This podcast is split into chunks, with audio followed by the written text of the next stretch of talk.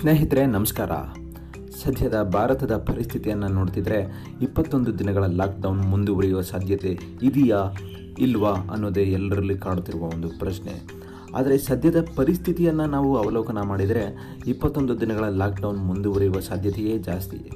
ಯಾಕೆ ಅಂದರೆ ನಮ್ಮ ಭಾರತ ಸರ್ಕಾರವು ಇಪ್ಪತ್ತೊಂದು ದಿನಗಳ ಲಾಕ್ಡೌನ್ ಆದೇಶವನ್ನು ಮಾಡಿದರೂ ಸಹ ಆ ಲಾಕ್ಡೌನನ್ನು ಧಿಕ್ಕರಿಸಿ ಜನರು ರೋಡಿಗಿಳಿದಿದ್ದಾರೆ.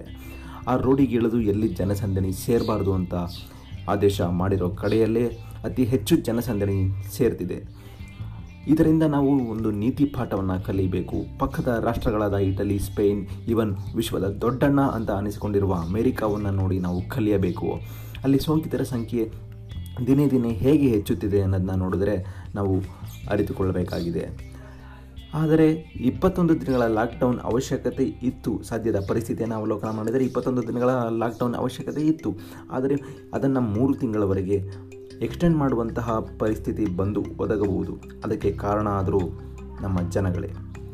ನಮ್ಮ ಜನಗಳು ಈ ಲಾಕ್ಡೌನ್ ಆದೇಶವನ್ನು ಧಿಕ್ಕರಿಸಿ ರೋಡಿಗಿಳಿತಿದ್ದಾರೆ ಅದರಲ್ಲೂ ಆರಕ್ಷ ಆರಕ್ಷಕರಂತೂ ಹರಸಾಹಸವನ್ನು ಪಡೆದಿದ್ದಾರೆ ಅವರ ಹರಸಾಹಸಕ್ಕೂ ಸಹ ವಿರುದ್ಧದ ಧ್ವನಿಗಳು ಎದ್ದೇಳ್ತಿವೆ. ಅವರ ಕರ್ತವ್ಯವನ್ನು ಸಂಪೂರ್ಣವಾಗಿ ನಿರ್ವಹಿಸಲಿಕ್ಕೆ ನಮ್ಮ ಜನಗಳು ಬಿಡ್ತಿಲ್ಲ. ಸಿಟಿಯ ಒಳಗಡೆ ಬಿಡ್ತಿಲ್ಲ ಅಂತ ಹೇಳ್ಬಿಟ್ಟು ಸ್ಟ್ರೈಕ್ ಮಾಡ್ತಿದ್ದಾರೆ. ಇದೇನಾ? ಹಿಂಗೆ ಮಾಡಿದ್ರೆ ಕೊರೋನಾ ಮಹಾಮಾರಿ ಅಬ್ಬದೇ ಇರುತ್ತಾ? ಸದ್ಯದ ಪರಿಸ್ಥಿತಿಯನ್ನು ಅವಲೋಕನ ಮಾಡಿದರೆ ಮೂರು ತಿಂಗಳಲ್ಲ, ಆರು ತಿಂಗಳವರೆಗೆ ಮುಂದುವರಿಯುವ ಸಾಧ್ಯತೆಯೇ ಬಹಳ ಹೆಚ್ಚು. ಈ ಇಪ್ಪತ್ತೊಂದು ದಿನಗಳ ಲಾಕ್ಡೌನ್ ಇಪ್ಪತ್ತೊಂದು ದಿನಗಳಿಗೆ ಮುಗಿಯುವ ಸಾಧ್ಯತೆ ಇದೆ. ಅದಕ್ಕೆಲ್ಲ ನಾವೆಲ್ಲ ಶ್ರಮಿಸಬೇಕು. ಲಾಕ್ಡೌನ್ ಆದೇಶವನ್ನು ಬಹಳ ಎಚ್ಚರಿಕೆಯಿಂದ ನಾವೆಲ್ಲ ಫಾಲೋ ಮಾಡಿದ್ರೆ ಆ ಕೊರೋನಾ ಮಹಾಮಾರಿ ಎಲ್ಲಿಯವರೆಗೆ ಅಬ್ಬಿರಿದೆಯೋ ಅಲ್ಲಿಯವರೆಗೆ ನಿಲ್ಲಿಸಿ ಅದನ್ನು ಬಡಿದು ಓಡಿಸುವಂತಹ ಕಾರ್ಯಕ್ರಮಕ್ಕೆ ನಾವೆಲ್ಲ ಸಜ್ಜಾಗಿ ನಿಂತಿದ್ರೆ ಇಪ್ಪತ್ತೊಂದು ದಿನಗಳ ಲಾಕ್ಡೌನ್ ಇಪ್ಪತ್ತೊಂದು ದಿನಗಳಿಗೆ ಕಡೆಗೊಳ್ಳುತ್ತದೆ.